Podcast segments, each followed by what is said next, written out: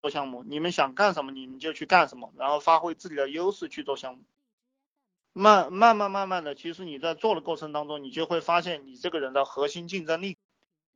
然后你就去不断的去呃不断的去打磨你的核心竞争力，你你你的这个企业也就做成了。其实你比如说一个有想象力的人，他他的企业就会做成一个很有想象力的企业；一个做技术的人，他会把他的企业做成一个技术企业；一个有创意的人，他就会认为这个世界上的一切东西都可以做的很有创意。呃。呃，企业最后就是你这个创始人的性格，企业的性格就会是你创始人的性格，企业的文化也会是你这个创始人的文化。嗯 呃，每一个人都不一样，但是每一个人都可以成为这个世界上最牛逼的人。你不断的去发挥你的天分和你自己的特长就行了。我我讲的这些东西呢，其实其实应应该来讲，每个人其实都懂。但是在你们的脑袋里是混乱的，我给你们讲一讲呢，帮你们理一理，可能你们就会越来越清晰，就知道该怎么样去干了。这个就是我觉得比较有意义的一个事情吧。呃，呃，你们这个你们做这个项目，那只要是哪个地方赚到钱了，然后你们就应该把你们公司每个人所有人的精力都投入到赚钱的这个地方，其他地方就可以放手了。就可以不管了，就其实，呃，其实创业的时候就是不断的在寻找这个机会，呃，你你根本不知道哪个地方赚钱嘛，然后不断的去试探机会，试探到一个机会啊，找逮到机会了，然后，然后一群人全部围上去，就跟那个狼找肉是一个样子的，一个狼找到一块肉了，其他的狼都会围上去。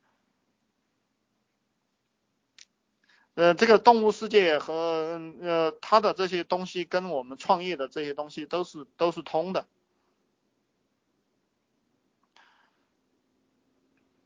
啊，你你们要去接触大量的这些商业的理论，不管你们是通过看书呀、看杂志呀，还是对不对，还是看网上的视频啊，接这个这些理论啊、案例接触多了，接触多了，你自然就知道。你该怎么办了？自然就能套到你自己的项目上来。其实那些牛人就是因为见多识广，没有没有什么，呃，没有什么其他的，没有什么其他的，就是因为他知道你不知道，所以他能发财，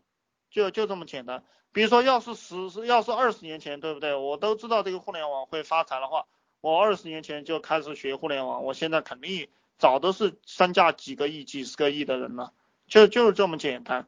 呃，我们有一些兄弟，比如在我们群里赚到钱的，呃，已经赚到钱的人，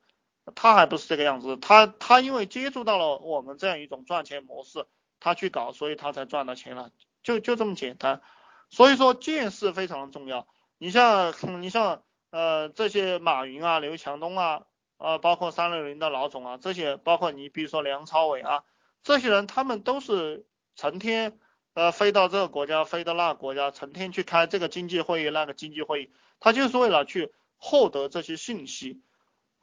商业其实就是就是信息的竞争，